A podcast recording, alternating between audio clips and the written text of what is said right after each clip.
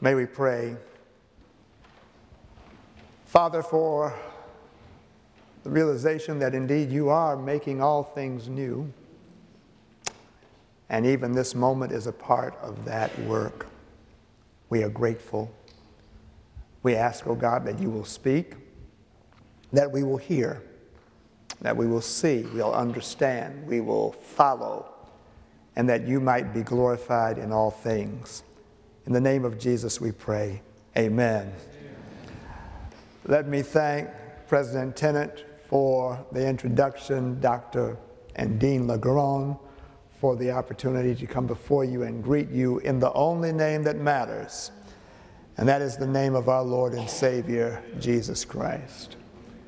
It is indeed an honor to be here with you for many reasons.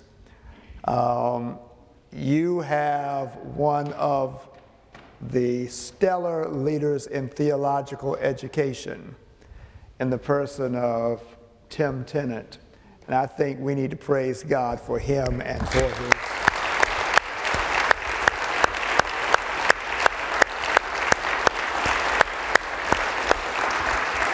Um, I bring greetings from Gordon Conwell Theological Seminary. Some of his peers send their fond wishes to you. I'm also happy to be here with my partner in crime, Dr. Mac Peer, a black Mississippian and a white South Dakotan.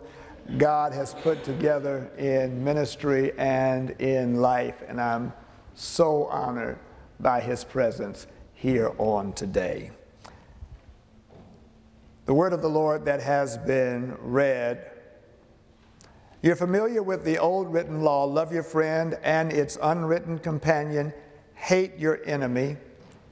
I'm challenging that. I'm telling you to love your enemies. Let them bring out the best in you, not the worst. The urgent call for our times. Can we also praise God for this worship ministry and these dancers?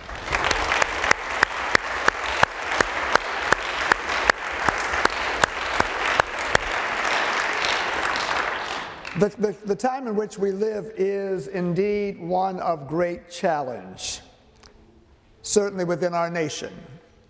More than half of the U.S. population living in less than 5% of the counties, and less than half of the population spread out across the other 95% of the counties. There is a spatial gap within our nation. And this gap indicates substantial differences in perceptions, perspectives, and priorities. They are historical.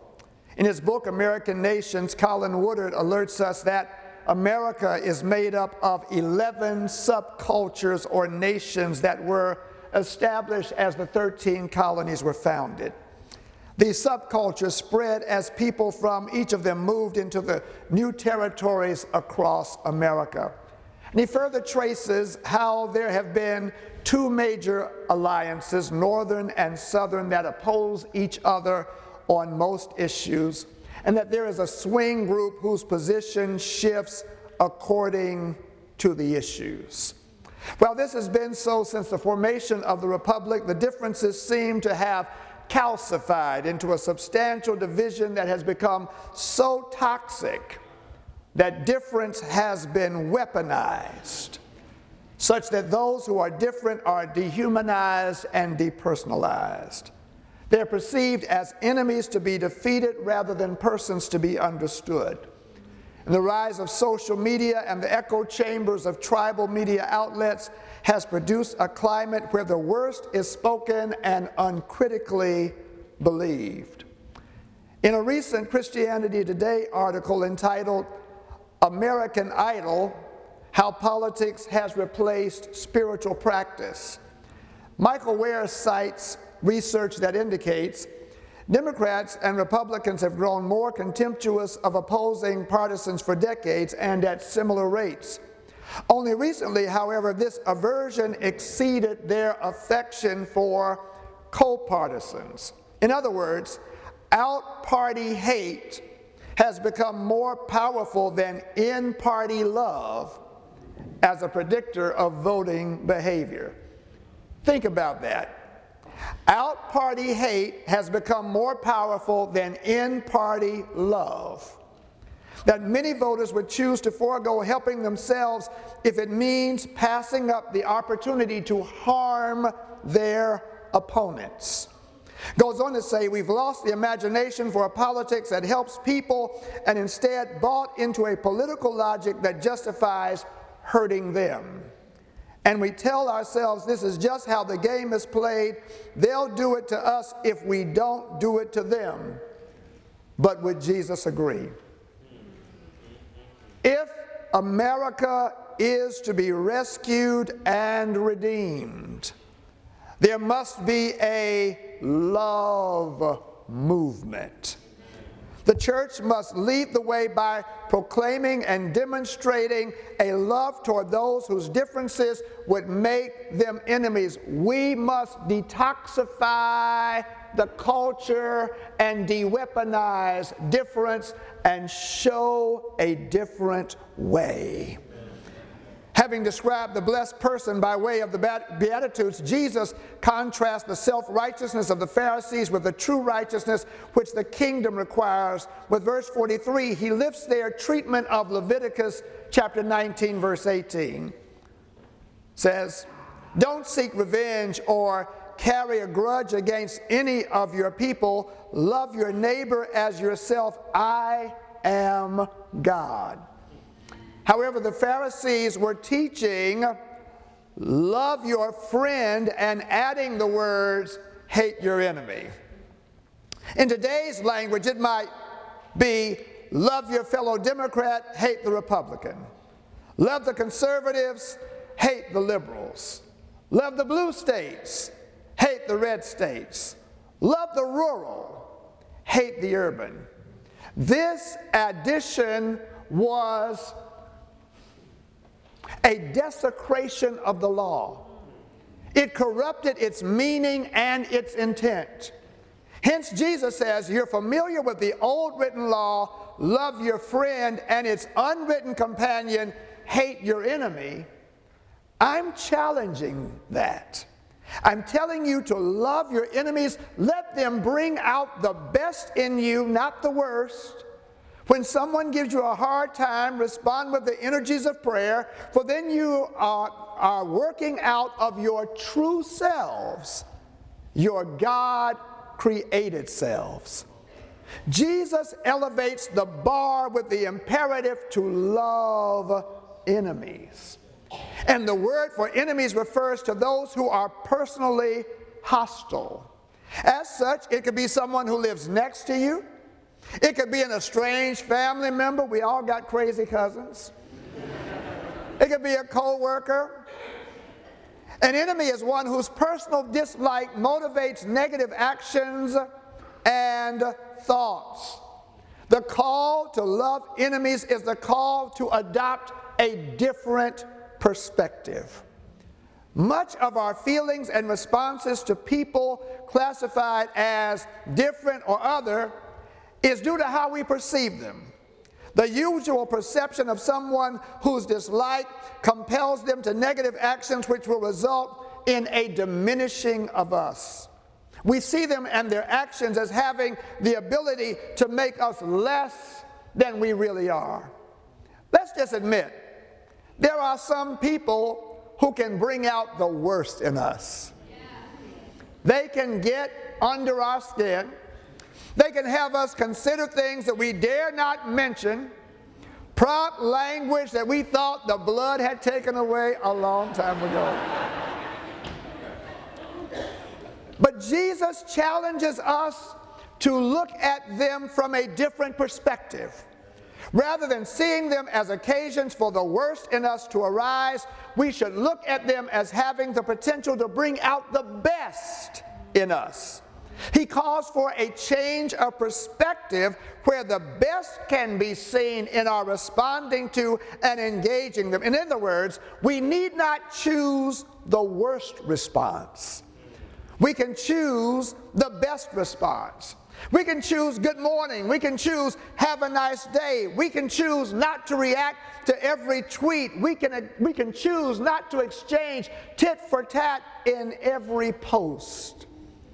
The desire for the best to be seen comes from the realization that engaging with those from, with whom we differ has more going on than the point of our difference.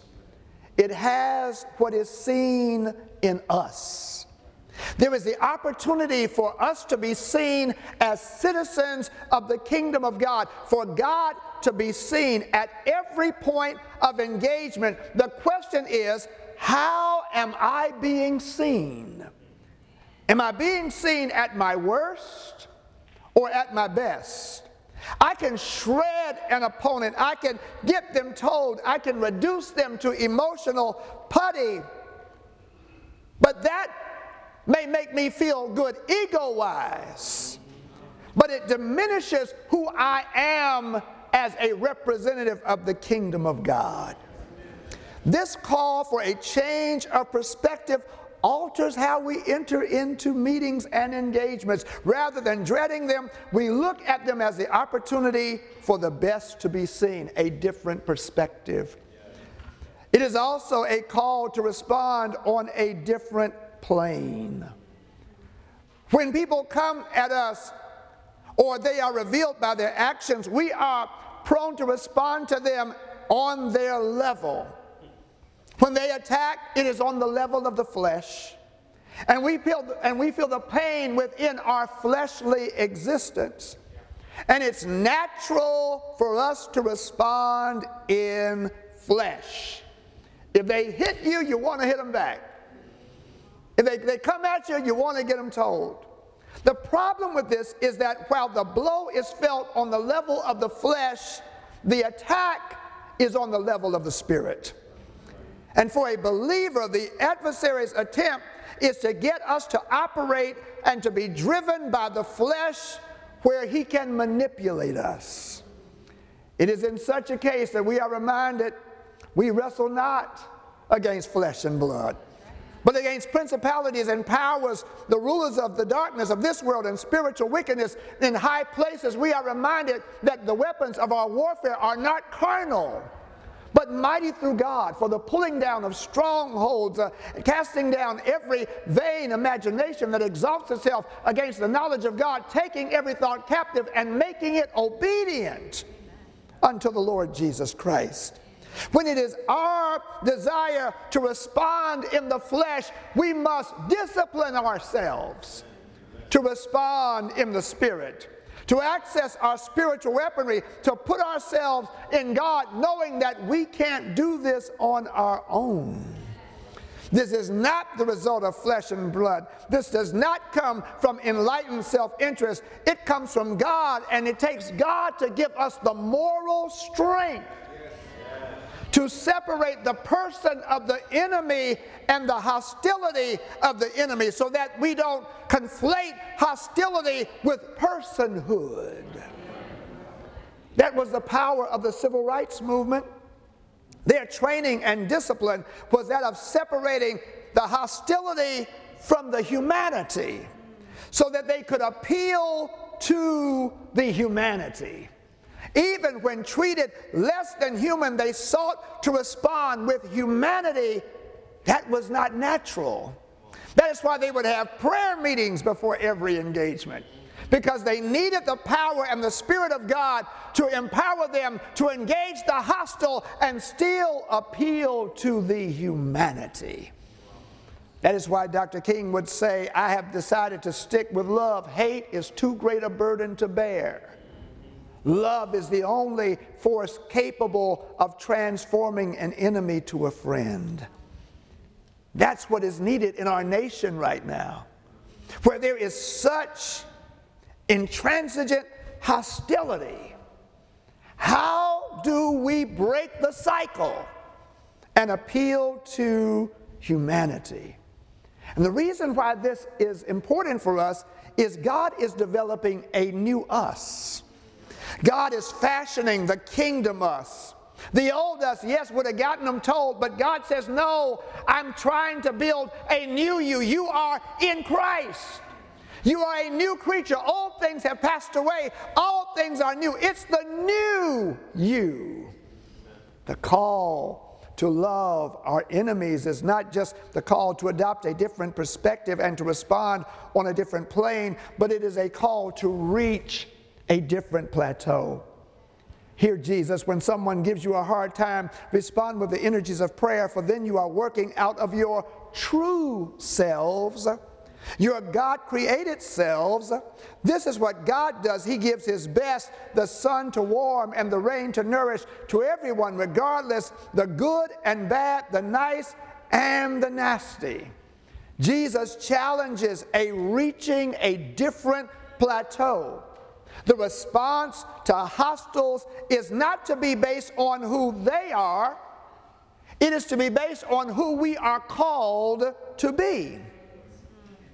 We are the children of God. We are the citizens of the kingdom of heaven, and as the children of God, we are called to a higher standard than that of the world. The world loves its own. The world greets its own. We are called to a higher plateau. We are challenged to land where God lands. And God gives God's best. The sun shines and the rain falls on the just and the unjust. Mercy greets the nice and the nasty every morning. Faithfulness is shown to the rude and the righteous. The love of God moves God to give his best to everyone regardless. We learned it in Sunday school for God so loved the world that he gave his only begotten Son, that whosoever believeth in him should not perish, but has everlasting life. Herein is love, not that we love God, but that God loved us and sent his Son to be the atoning sacrifice. God commended his love toward us in that while we were yet sinners, Christ died for us.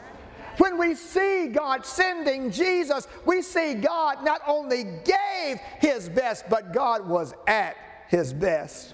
He sent Jesus while we were yet enemies, yet estranged, yet rebellious, yet wicked. While we were yet crooked, He loved us. He died out of His love for us. He says, Nobody takes my life. I lay it down willingly. I've got power to lay it down and I've got power to raise it. When you see Jesus, you see God at his best, the nails in his hand, the spear in his side, his being wounded for our transgressions and bruised for our iniquity and chastened for our peace and having stripes for our healing. We see him at his best. As he says, Father, forgive them, for they know not what they do. We see him at his best. And God honors him, does not God honor him? After he dies and is in the grave, on the third day, God raises him with all power in his hand and highly exalts him and gives him a name that's above every name, that at the name of Jesus. Every knee will bow and every tongue will confess that he is Lord to the glory of God the Father. I saw him at his best. He saw me at my worst, but I saw him at his best. I was an enemy, I was an outcast, but he saved me. He's redeemed me, he's forgiven me, he has called me, and he has sent me, and I want to be at my best. And every time I'm challenged to be at my best, I just remember how he's been at his best, how he has loved me how He has loved me beyond me. And every now and then, I just have to tell myself, oh, how He loves us. Oh, how He loves us. Oh, how He loves us. Oh, that is the challenge for us. And when we find ourselves challenged by it, if we just remember how much He has loved us, how He has been jealous for us, how He has desired us, how His perspective has been for us, we will do likewise. God bless you.